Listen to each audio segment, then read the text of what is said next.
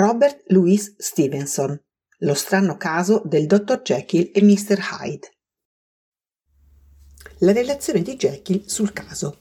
Sono nato nell'anno 1800 notevolmente ricco e dotato inoltre di eccellenti qualità, incline per natura all'operosità, pieno di rispetto per i miei maggiori e ben disposto verso i miei simili. Perciò, come si poteva supporre, avevo ogni garanzia di un avvenire onorevole e brillante.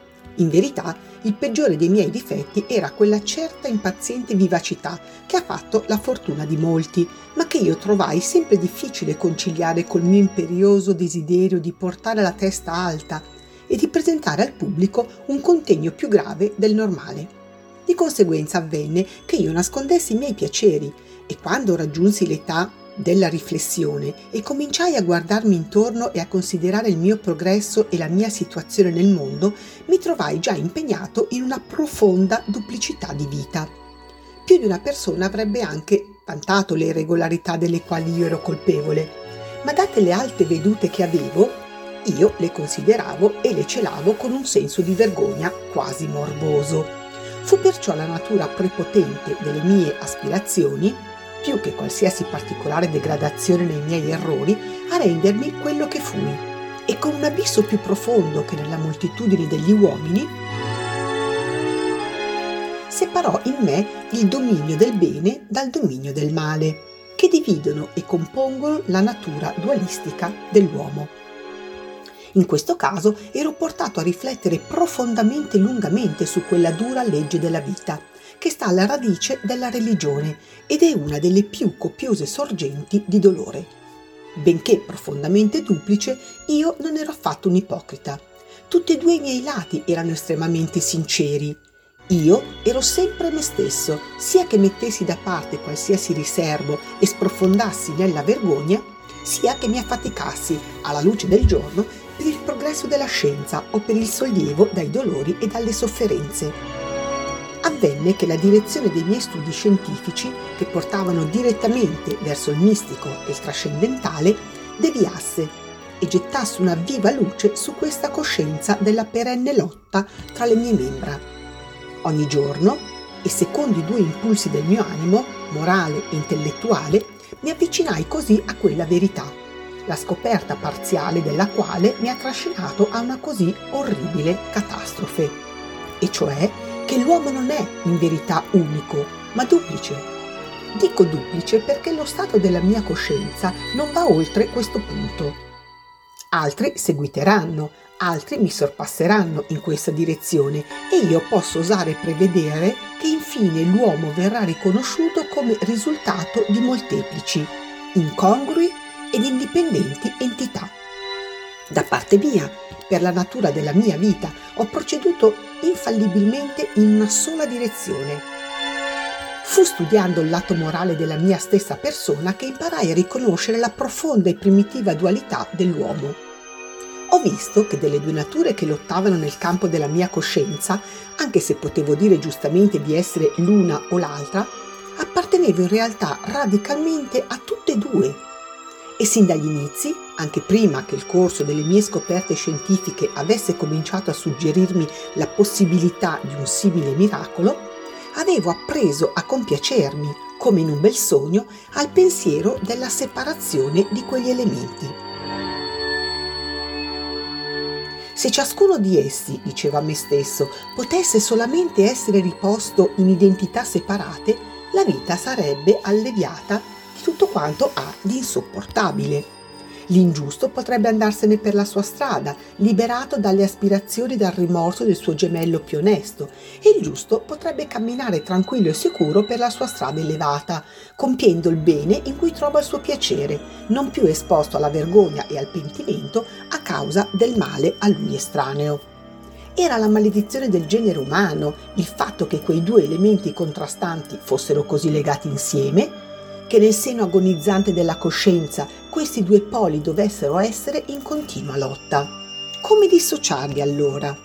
Ero arrivato a questo punto nelle mie riflessioni quando, come ho detto, una luce cominciò a brillare sull'argomento dal mio tavolo di laboratorio.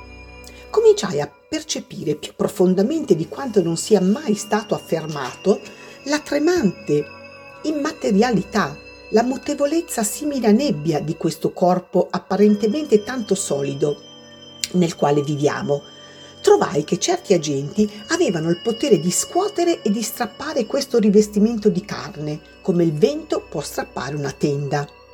Per due buone ragioni non mi inoltrerò profondamente in questo ramo scientifico della mia confessione. In primo luogo perché ho imparato che il peso e il destino della nostra vita sono legati per sempre alle spalle dell'uomo e quando si tenta di disfarsene ci ricadono addosso con maggiore e peggiore oppressione. In secondo luogo perché, come la mia narrazione, ahimè, dimostrerà, le mie scoperte sono state incomplete.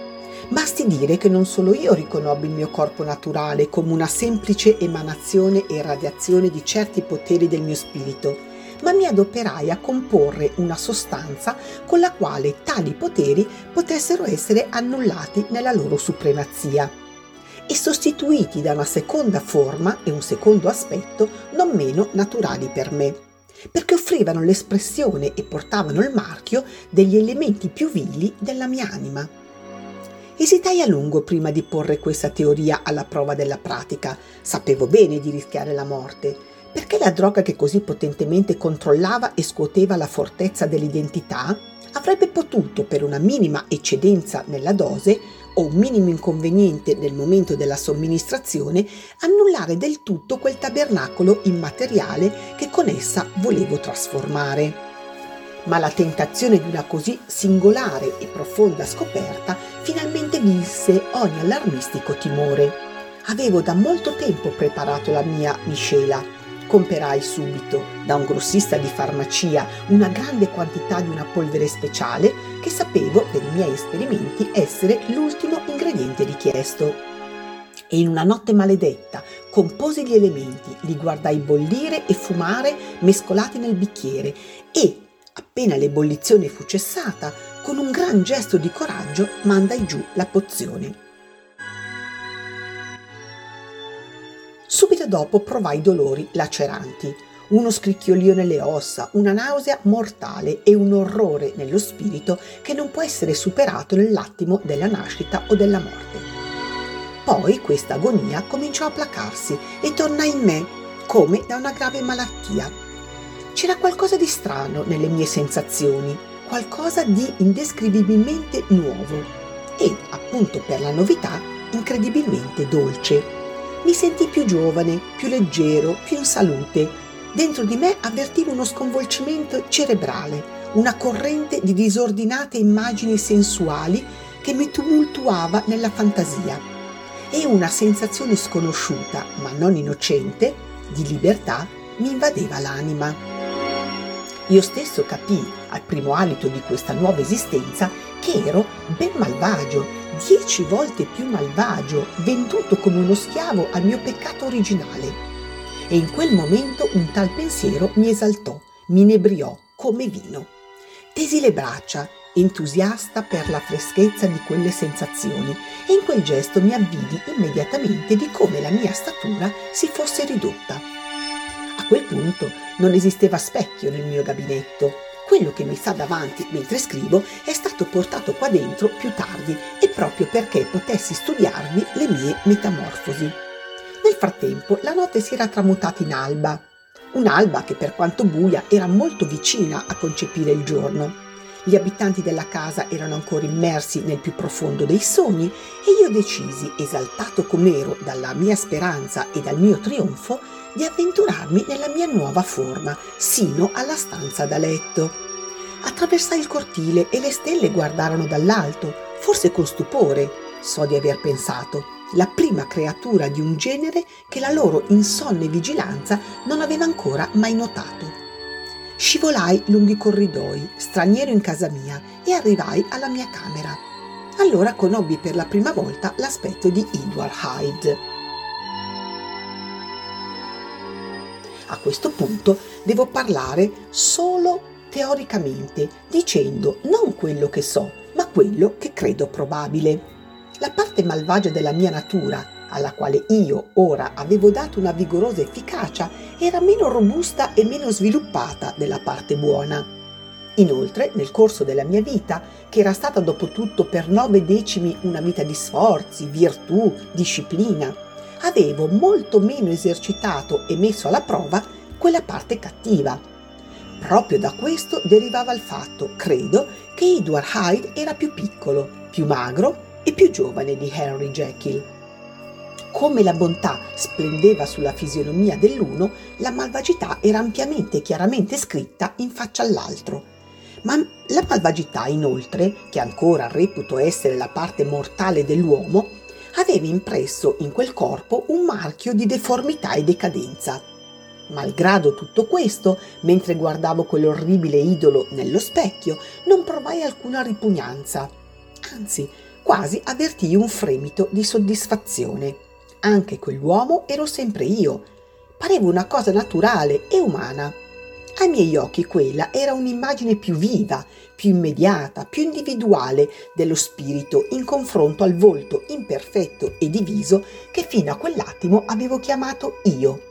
E sino a tal punto credo di aver avuto ragione. Ho osservato che quando avevo le sembianze di Edward Hyde nessuno pareva avvicinarmi senza un visibile moto di diffidenza. Questo, a parer mio, derivava proprio dal fatto che gli esseri umani, come noi li incontriamo, sono un miscuglio di bene e di male. Ed Edward Hyde, invece, unico nel suo genere, era puro male. Restai solo un minuto davanti allo specchio, dovevo tentare il secondo e conclusivo esperimento. Dovevo ancora decidere se avessi perduto la mia identità, senza possibilità di recupero, e se quindi fossi costretto ad abbandonare precipitosamente, prima del giorno, una casa che non era più la mia. Rientrai dunque in fretta e furia nel mio gabinetto, preparai una nuova pozione, la trangugiai, ancora una volta patii l'agonia della dissoluzione e tornai di nuovo in me col carattere, la statura e la faccia di Henry Jekyll. Quella notte pervenni al bivio fatale. Se avessi considerato la mia scoperta con uno spirito più nobile, se avessi tentato l'esperimento sotto l'imperio di generose o pie aspirazioni, tutto sarebbe andato altrimenti e da quelle agonie di morte e di rinascita sarei uscito come un angelo invece che come un diavolo. La droga non possedeva alcuna azione discriminante, non era diabolica, come non era divina. Scuoteva solo la parte della prigione dei miei desideri imprigionati e come i prigionieri di Filippi, quello che era chiuso dentro fuggiva fuori. A quel tempo la parte buona in me sonnecchiava, la parte cattiva, tenuta sveglia dall'ambizione, era pronta a cogliere ogni occasione e quello che ne derivò fu Edward Hyde.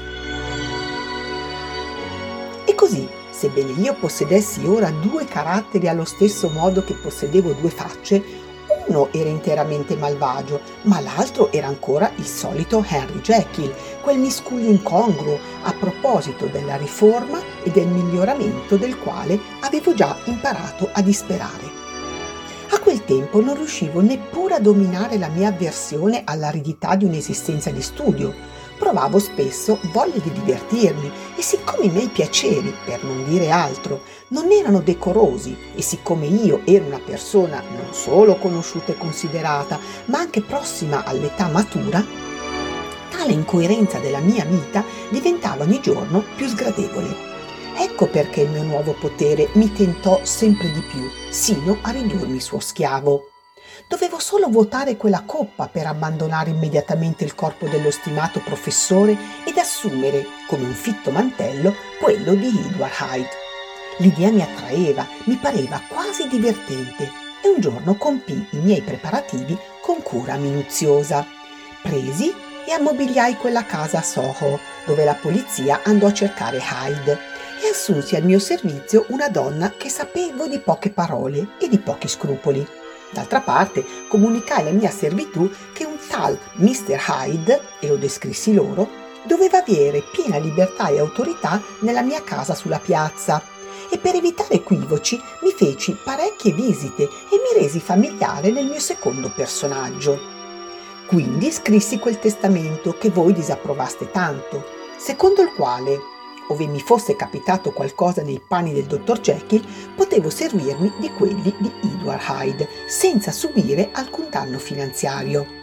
E così, fortificato contro ogni evenienza, almeno lo supponevo, cominciai a trarre profitto dalla sorprendente immunità della mia condizione. Un tempo certi assoldavano dei bravacci che commettessero per loro delitti, mentre la loro persona e reputazione restavano al sicuro. Io fui il primo a commettere delitti direttamente e per il mio piacere. Fui il primo a poter camminare davanti al mondo con un'aureola di rispettibilità geniale, che poi potevo in un attimo abbandonare come uno scolaretto per buttarmi a capofitto nel mare dell'arbitrio. Per me avvolto nel mio impermeabile mantello, la sicurezza era completa. Pensate, non esistevo neppure. Tornato nel mio laboratorio, trangugiavo in uno o due secondi la pozione che tenevo sempre pronta. Ecco quanto bastava perché Edward Hyde scomparisse, così come scompare l'appannatura fatta dall'alito su uno specchio e al suo posto, sereno nella sua casa, era di nuovo il dottor Jekyll, che regolava la lampada per la notte per continuare i suoi studi, in grado di ridere d'ogni aspetto. I piaceri che subito cercai nel mio travestimento erano, l'ho già detto, poco decorosi. L'uso di un termine più forte non sarebbe stato opportuno, ma nelle mani di Edward Hyde cominciarono immediatamente a divenire mostruosi al mio rincasare da simili escursioni mi capitava spesso di meravigliarmi della depravazione dell'altro me stesso. Quell'essere da me evocato fuori dal profondo del mio animo e da me inviato per il mondo a caccia di piacere era essenzialmente maligno e perverso. Ogni sua azione, ogni suo pensiero servivano solo al suo appagamento. Con bestiale avidità beveva il piacere dei tormenti altrui ed era spietato come se fosse fatto di pietra. A Henry Jekyll toccava a volte di spaventarsi davanti agli atti di Edward Hyde, ma la situazione era fuori d'ogni legge ordinaria e insidiosamente indeboliva la vigilanza della coscienza. In fin dei conti era Hyde, e Hyde soltanto, il colpevole di tutto. Jekyll non diventava certamente peggiore a causa dell'altro. Si risvegliava con tutte le sue ottime qualità apparentemente inalterato. Anzi, era capace di affrettarsi a por rimedio, quando era possibile, alle malefatte di Hyde e così la sua coscienza si addormentava. Non voglio entrare nei particolari delle infamie nelle quali fui connivente, anche adesso mi viene difficile l'ammissione di averle commesse.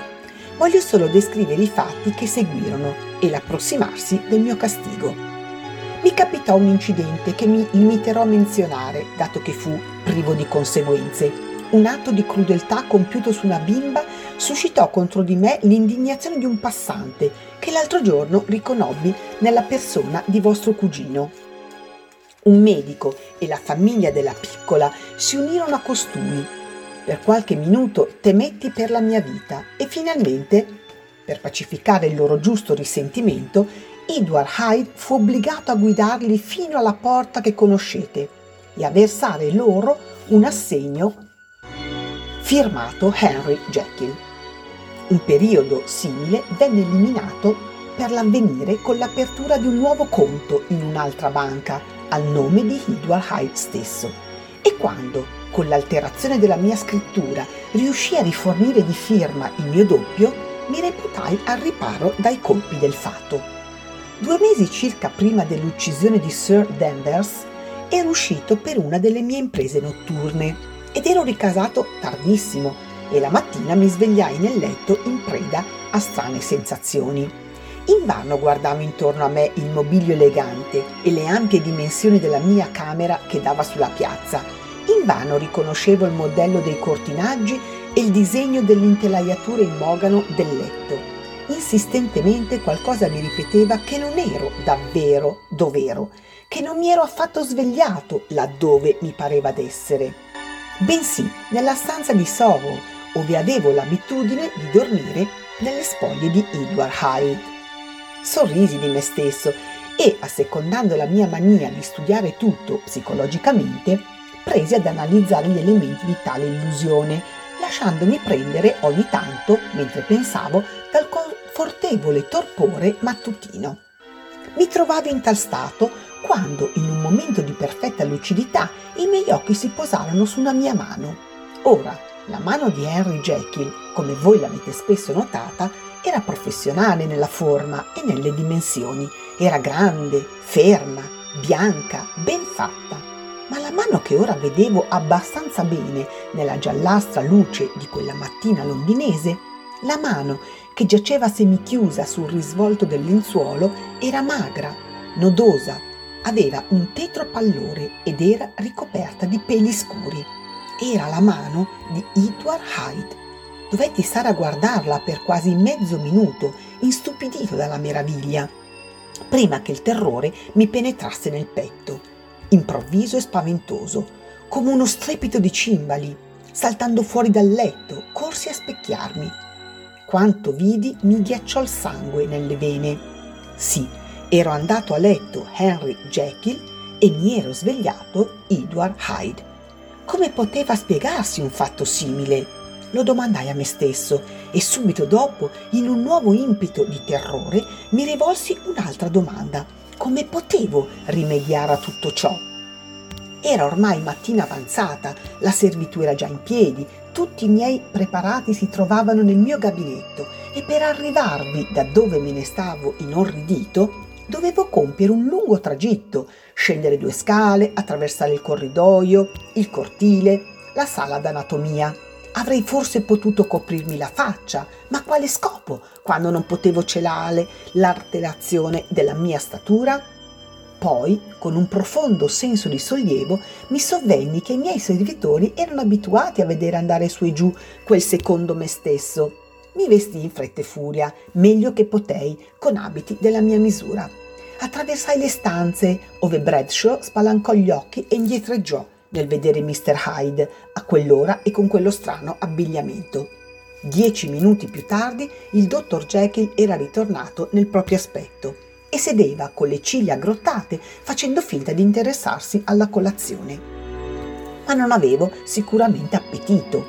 Quell'inesplicabile incidente quel capovolgimento delle mie precedenti esperienze parevano compitare, come il dito babilonese sul muro, le lettere della mia condanna. E io presi a riflettere più seriamente di quanto avessi mai fatto sulle conseguenze e alla possibilità della mia doppia esistenza.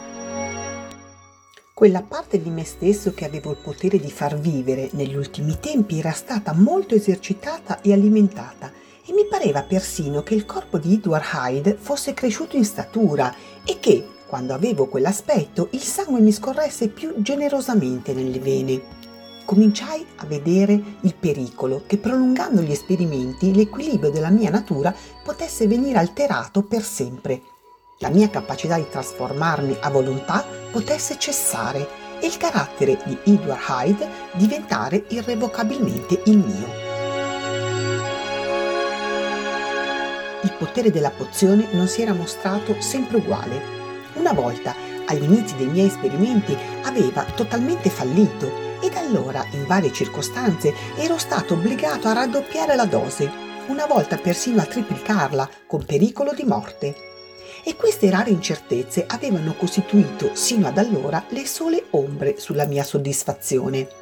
Adesso però, alla luce dell'esperienza di quella mattina, dovevo concludere che mentre nei primi tempi avevo faticato per liberarmi dal corpo di Jekyll, ora lentamente, ma sicuramente, tale difficoltà riguardava la mia liberazione dal corpo di Hyde. Tutto pareva indicarmi questo, che stavo perdendo il dominio dell'originario e migliore me stesso e mi stavo incorporando nel secondo e peggiore mio aspetto. Tra questi due esseri ormai dovevo fare mia la scelta. Le mie due nature avevano in comune solo la memoria, ma tutte le altre facoltà erano divise in modo ineguale. Jekyll, che era un composto, ora con smisurata apprensione, ora con voluttà, progettava e spartiva i piaceri e le avventure di Hyde. Hyde, invece, si disinteressava di Jekyll o al massimo lo ricordava come il bandito della montagna ricorda la caverna dove può nascondersi dagli inseguitori. Jekyll provava qualcosa più dell'interesse di un padre, Hyde qualcosa più dell'indifferenza di un figlio. Scegliere di essere Jekyll significava rinunciare a quei piaceri che avevo goduto segretamente per tanto tempo e che da ultimo avevano cominciato a soddisfarmi in pieno. Scegliere di, es- di essere Hyde significava uccidere mille interessi e aspirazioni e diventare di colpo e per sempre un reietto. Significava perdere ogni amico, la questione può parere disuguale, certo, ma c'era un'altra considerazione ancora da fare, che mentre Jekyll avrebbe molto sofferto nel fuoco dell'astinenza, Hyde non avrebbe neppure avuto coscienza di ciò che perdeva. Nella stranezza della mia condizione, i termini del dibattito erano vecchi e comuni come l'uomo. Le stesse tentazioni e le stesse paure gettano il dado per il peccatore tentato e impaurito mi accadde, come alla maggior parte dei miei simili, di scegliere la parte migliore e di non saperla mantenere. Sì, preferii il vecchio e scontento dottore circondato da amici e da oneste speranze e detti un addio risoluto alla libertà, alla relativa gioventù, al passo leggero, ai palpiti violenti, alle segrete voluttà che avevo goduto col corpo di Hyde. Forse feci tale scelta con qualche involontaria riserva, perché non lasciai la casa di Soho, non distrussi gli abiti di Hyde, sempre a portata di mano nel mio gabinetto. Tuttavia per due mesi mantenni fede alla mia decisione. Per due mesi condussi una vita austera, come mai prima di allora avevo condotto, e ne ebbi in compenso una coscienza tranquilla ma il tempo cominciò a indebolire i miei timori. Il compiacimento della mia coscienza diventò una cosa naturale, cominciai invece a essere torturato da desideri e angosce, come se Hyde lottasse per la sua libertà. E infine, in un'ora di debolezza morale, ricomposi ancora una volta e trangugiai la pozione metamorfica. Non credo che quando un ubriaco ragiona con se stesso del proprio vizio si preoccupi una volta su cinque dei pericoli cui va incontro con la sua brutta insensibilità fisica. Neppure io, per quanto a lungo abbia studiato la mia condizione, ho tenuto abbastanza conto della completa insensibilità morale e dell'insensata capacità di male che erano le caratteristiche di Edward Hyde. Eppure, proprio da esse ho ricevuto la punizione il demone della malvagità, che era stato a lungo in gabbia, irruppe fuori ruggendo.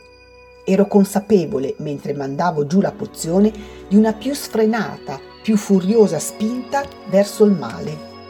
Deve essere stato proprio questo, suppongo, a suscitare nel mio animo una tale tempesta di impazienza che non stetti neppure ad ascoltare le parole civili della mia sventurata vittima. Almeno dichiaro davanti a Dio che nessun uomo moralmente sano si sarebbe reso colpevole di un delitto per una provocazione tanto meschina. Dichiaro che colpì senza ragionare, senza pensare, nello stesso modo col quale il bimbo rompe un giocattolo. Ma mi ero liberato di un istinto equilibratore, con l'aiuto del quale anche i peggiori tra gli uomini riescono a camminare fermamente tra le tentazioni del male. Nel mio caso, ormai, essere tentato significava cadere immediatamente nell'errore. Istantaneamente lo spirito demoniaco si svegliò in me e imperversò. Con una foga gioiosa percossi quel corpo senza resistenza, provando delizia a ogni colpo. Solo quando la stanchezza cominciò a farsi sentire, repentinamente, nell'accesso culminante del mio delirio, provai un gelido brivido di terrore. La nebbia si disperse, vidi la mia vita in pericolo e fuggì dal teatro di quegli eccessi, esaltato e tremante, con il mio bisogno di male soddisfatto ed eccitato e col mio amore della vita portato al parossismo. Corsi nella casa di Soho e per essere ancora più al sicuro distrussi le mie carte quindi vagai per le strade illuminate sempre nella stessa contrastante estasi mentale, felice per il mio delitto, progettando di commetterne altri in avvenire e tuttavia affrettandomi per la paura di sentire dietro di me i passi del vendicatore. Hyde aveva una canzone sulle labbra quella notte quando beve la pozione e brindò all'uomo ucciso. Ma i dolori della metamorfosi non si erano ancora calmati in lui, che già Henry Jekyll, con lacrime di gratitudine e di rimorso, era caduto in ginocchio e alzava a Dio le mani giunte. Il velo dell'indulgenza che avevo avuto per me stesso era ormai completamente lacerato e vidi l'intera mia esistenza. Dai giorni dell'infanzia, quando camminavo per mano a mio padre, via via attraverso le fatiche della mia professione, sino ad arrivare con lo stesso senso di realtà ai maledetti orrori di quella sera. Devo aver gridato, tentavo con lacrime e preghiere di placare la folla di odiose immagini e suoni che la memoria risvegliava in me.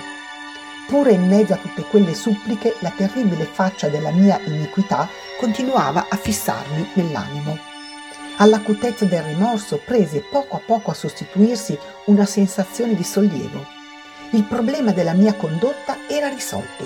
Diventare Hyde non era più possibile volente o nolente, ero confinato nella parte migliore della mia natura. Oh, come mi rallegrai a tale pensiero, con quale premurosa umiltà abbracciai di nuovo le restrizioni della mia vita abituale, con quale sincera rinuncia chiusi la porta attraverso la quale ero passato e ripassato tante volte e infransi la chiave sotto il tacco. Il giorno dopo si diffuse la notizia che l'assassino era stato scoperto, che era evidente la colpevolezza di Hyde e che la vittima era un uomo che aveva goduto di molta stima. Quello non era solo un crimine, era tragica follia. Credo di essere stato contento di apprenderlo. Credo di essere stato contento che a incitamento e a difesa dei miei impulsi migliori intervenisse la paura del patibolo. Jackie era di nuovo la cittadella dove rifugiarmi. Se Hyde avesse osato farsi vedere anche solo per un istante, le mani di tutti si sarebbero alzate per afferrarlo e ucciderlo. Decisi di redimere il mio passato con la mia condotta futura e posso affermare onestamente che la mia decisione portò qualche buon frutto. Sapete bene voi stesso con quale ardore gli ultimi mesi dello scorso anno mi sia dedicato ad alleviare le sofferenze altrui Sapete che molto ho fatto per gli altri e come i giorni siano trascorsi quieti, quasi felici per me. Né posso dire che mi stancassi di quella vita benefica e innocente. Anzi, ogni giorno ero più soddisfatto, ma ero ancora torturato dal dualismo dei miei propositi e via via che il mio pentimento si placava, la mia parte peggiore, a cui tanto a lungo avevo ceduto e che solo recentemente avevo incatenata, cominciava a brontolare per liberarsi. Non pensavo affatto di far resuscitare Hyde, la semplice idea mi dava la vertigine. No, era nella mia stessa persona che ancora una volta ero tentato di giocare con la mia coscienza. E come solito capitare a coloro che peccano in segreto, caddi sotto gli assalti della tentazione. Ogni cosa viene a un fine, anche la misura più grande finisce per colmarsi e quella breve accondiscendenza alla mia malvagità distrusse l'equilibrio del mio animo. Eppure non ne fui allarmato, la caduta pareva naturale, quasi un ritorno alla prima maniera di essere, quella di prima che prendessi la pozione. Era una bella, chiara giornata di gennaio, col terreno umido per il ghiaccio che si sfasceva sotto i piedi. Non c'erano dubbi, Regent's Park era pieno di scricchiolii invernali e odorava già di primavera. Sedevo al sole su una panchina. La belva che era in me lambiva i mutamenti della memoria. La parte spirituale sonnecchiava, promettendo un successivo pentimento, ma per il momento non si dava da fare. Dopotutto, pensavo, sono come quasi tutti i miei simili, e sorrisi, paragonandomi agli altri uomini, paragonando la mia attiva buona volontà alla loro pigra indifferenza. E proprio nel momento nel quale mi cullavo in quel vanaglorioso pensiero, fui colto da improvviso malore, un'orrenda nausea e un tremito quasi mortale. Il malessere passò e mi lasciò esausto e quando finì quel collasso mi avvidi di un mutamento della natura dei miei pensieri una maggiore audacia, uno sprezzo del pericolo, un senso di libertà dal dovere. Mi guardai. Le mie vesti si afflosciavano senza forma sulle mie membra rattrappite. La mano che tenevo sulle ginocchia era nodosa e pelosa. Ero Edward Hyde. Un momento prima ero ben sicuro di essere rispettato da tutti, di essere ricco, amato e una buona tavola mi attendeva a casa, apparecchiata. E ora appartenevo nuovamente alla feccia dell'umanità. Ero di nuovo il perseguitato, il senza tetto, l'assassino destinato al patibolo. La mia ragione vacillò, ma non mi abbandonò. Avevo osservato più di una volta che in questo mio secondo carattere ogni mia facoltà si faceva più acuta e la mia mente diventava più elastica. E così accadde che dove Jekyll avrebbe potuto soccombere, Hyde seppe essere all'altezza della situazione. Le pozioni erano in un cassetto nel mio gabinetto. Come raggiungerle? Questo era il problema e mi tenevo le tempie tra le mani, da risolvere subito. Avevo chiuso la porta del laboratorio. Se avessi cercato di entrare in casa dall'ingresso principale, i miei servitori mi avrebbero consegnato alla giustizia. Capii che dovevo servirmi dell'opera altrui e pensai a Lennion. Ma come raggiungerlo? Come persuaderlo? Supponendo anche che riuscissi a sfuggire alla cattura per le strade, come sarei potuto arrivare alla sua presenza? E come avrei potuto, nella mia qualità di sconosciuto e sgradevole visitatore, convincere il medico famoso ad andare a rovistare nello studio del suo collega, il dottor Jekyll? Allora ricordai che qualcosa del mio carattere originario mi restava. Potevo scrivere con la mia scrittura e non appena intravidi questa scintilla di luce concepì chiaramente da cima a fondo il cammino da seguire. Quindi mi assestai come meglio potei e, chiamata una carrozza che passava, mi feci condurre in un albergo di Portland Street, il nome del quale mi balenò per caso nella mente. Davanti al mio aspetto, che era veramente comico sebbene fosse tragico il destino che quei panni coprivano, il vetturino non poté celare un sorriso digrignai i denti con diabolico furore e il sorriso scomparve dalla sua faccia, fortunatamente per lui e ancora più fortunatamente per me, poiché un attimo dopo l'avrei certamente buttato giù dalla carrozza. Entrando nell'albergo mi guardai intorno con un'espressione così truce che i camerieri tremarono. Non si scambiarono alcuno sguardo in mia presenza, ma persero ossequiosamente i miei ordini mi fecero entrare in una saletta privata, mi portarono l'occorrente per scrivere. Hyde, in pericolo di vita, era una creatura nuova per me. Agitato da un'ira confusa, tentato a commettere qualche delitto, desideroso comunque di fare del male. Però quella creatura era astuta, dominò il proprio furore con grande sforzo di volontà e scrisse due importanti lettere, una a Lennon, l'altra a Poole e per avere la prova che fossero impostate ordinò di spedirle raccomandate. Dopodiché sedette tutto il giorno davanti al fuoco nella saletta privata, mordendosi le unghie. Pranzò solo coi suoi timori, mentre il cameriere che lo serviva tremava al suo sguardo. E quando fu notte fonda, uscì. Chiamò una carrozza chiusa e si fece portare in su e in giù per le vie della città. Lui, dico, non posso dire io, Quel figlio del demonio non aveva alcunché d'umano, nulla sopravviveva in lui se non paura e odio. E quando per il timore che il vetturino potesse insospettirsi lasciò la carrozza e procedette a piedi, attirando l'attenzione dei passanti notturni coi suoi abiti troppo ampi, quelle due basse passioni infuriavano nella sua mente. Una donna gli rivolse la parola, offrendogli forse una scatola di fiammiferi. Lui la schiaffeggiò e quella fuggì. Quando ritornai me stesso in casa di Lennon, l'orrore del mio vecchio amico mi colpì non poco.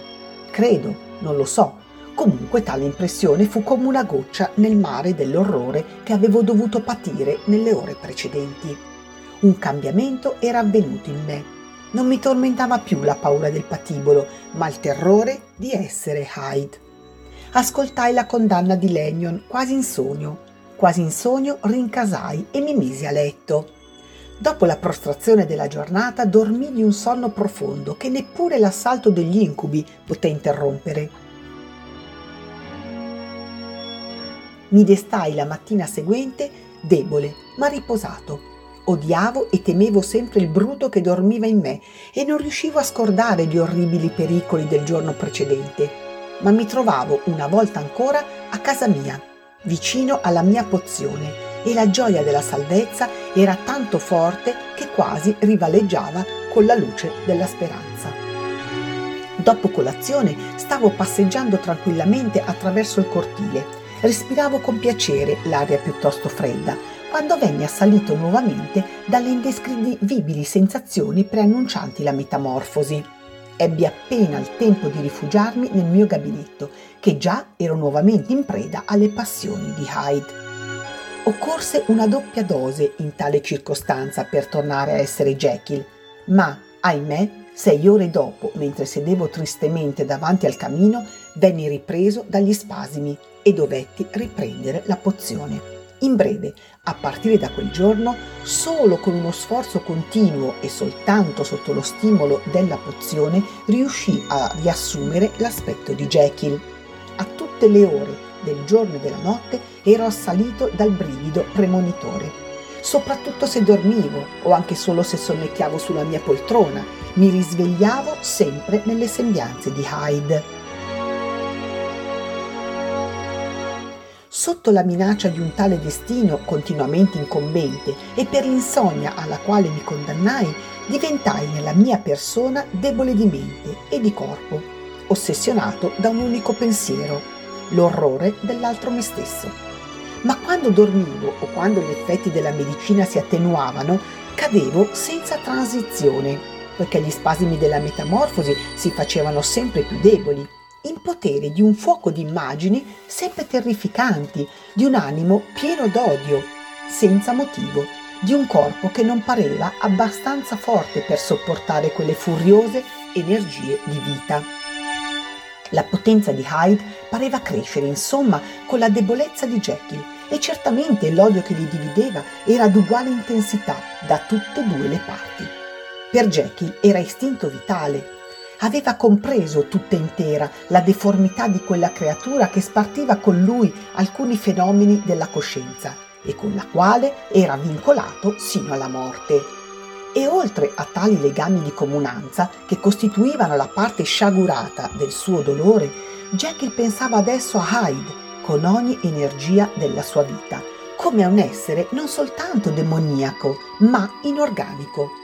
Questo lo straziava soprattutto, che la melma del fondo proferisse grida e voci, che la polvere amorfa gesticolasse e peccasse, che quello che era morto e informe usurpasse le funzioni della vita e ancora di più che quell'orrore insorgente fosse legato a lui più strettamente di una moglie, che fosse più intimo di un occhio, che fosse prigioniero della sua carne, dove lo sentiva ringhiare e lottare per sortire alla luce, e che negli attimi di debolezza o quando stava per abbandonarsi al sonno lo dominasse o defraudasse della vita. L'odio di Hyde per Jekyll era di differente natura. La sua paura del patibolo lo portava continuamente a dover compiere un temporaneo suicidio, a tornare a essere parte quando agoniava a essere persona. Ma Hyde aborriva tale necessità, aborriva l'abbattimento nel quale era caduto Jekyll e si risentiva dell'ostilità con la quale veniva ormai considerato da lui. Tutto questo spingeva Hyde a commettere gli scherzi scimmieschi che mi giocava come scarabocchiare con la mia scrittura bestemmie sulle pagine del libro che stavo leggendo, come bruciare le lettere o distruggere il ritratto di mio padre, e sono certo che se non avesse avuto paura di morire, già da un pezzo si sarebbe procurato la rovina solo per coinvolgermici. Ma il suo attaccamento alla vita era straordinario. Dirò di più. Io, che mi sento male e rabbrividisco al solo suo pensiero, quando rifletto sull'abiezione e il furore di tale suo attaccamento alla vita, quando rifletto sul suo attaccamento e il terrore che io possa por fine alla sua esistenza col suicidio, trovo ancora nel mio cuore un briciolo di pietà per lui. È inutile e ormai non ho più tempo di prolungare questa narrazione. Mi basta dire che nessuno può aver sofferto i miei tormenti. Eppure L'abitudine era in grado di arrecarmi, no, non un sollievo, ma una certa insensibilità dell'animo, una certa acquiescenza della disperazione. E la mia punizione sarebbe potuta durare per anni e anni se non fosse accaduta l'ultima sciagura, capace di staccarmi per sempre dalla mia vera faccia e dalla mia vera natura. La provvista di sali, da me non più rinnovata dopo l'ultimo esperimento, cominciò a scemare. Feci acquistare altri sali, composi la pozione, si verificò l'ebollizione e avvenne il primo mutamento di colore, ma non il secondo. Bevi ugualmente quella miscela, ma non ottenni più alcun effetto. Potrete sapere da Poole come io abbia fatto compiere ricerche nell'intera Londra, invano. E adesso sono convinto che la mia provvista di sali doveva essere impura e che fu proprio tale sconosciuta impurità a cagionare la potenza della droga. È trascorsa quasi una settimana e io sto ultimando questa relazione sotto l'influenza dell'ultima delle mie vecchie polveri. A meno che non si verifichi un miracolo, questa è dunque l'ultima volta che Jekyll può seguire i propri pensieri e vedere la propria faccia, quanto tristemente alterata ormai nello specchio. E non deve indugiare troppo a finire il mio scritto, perché, se sino ad ora è sfuggito alla distruzione, questo è dovuto alla combinazione di una grande cautela da parte mia e una grande fortuna. Ma se i dolori della metamorfosi mi assalissero mentre sto scrivendo, Hyde farebbe mille pezzi lo scritto. Se invece, dopo che l'ho finito, trascorrerà qualche tempo, lo straordinario egoismo di Hyde e la sua preoccupazione delle cose del momento lo salveranno dall'azione del suo scimmiesco dispetto. E in realtà il destino che si sta serrando intorno a noi due ha già molto mutato e domato anche Hyde. Tra mezz'ora, quando avrò di nuovo e per sempre riassunto quell'odiata personalità, sento che mi butterò sulla mia poltrona e vi resterò tremante e piangente o continuerò a camminare su e giù in questa stanza, l'estremo mio rifugio terreno, tendendo esasperatamente l'orecchio per carpire ogni rumore minaccioso. Morirà sul patibolo Hyde o troverà il coraggio di liberarsi all'ultimo momento? Lo sa Dio, io non me ne curo più. Questa è l'ora della mia vera morte. Quanto accadrà dopo concerne un altro individuo. A questo punto, mentre depongo la penna e suggello la mia confessione, pongo fine alla vita dell'infelice Henry Jekyll.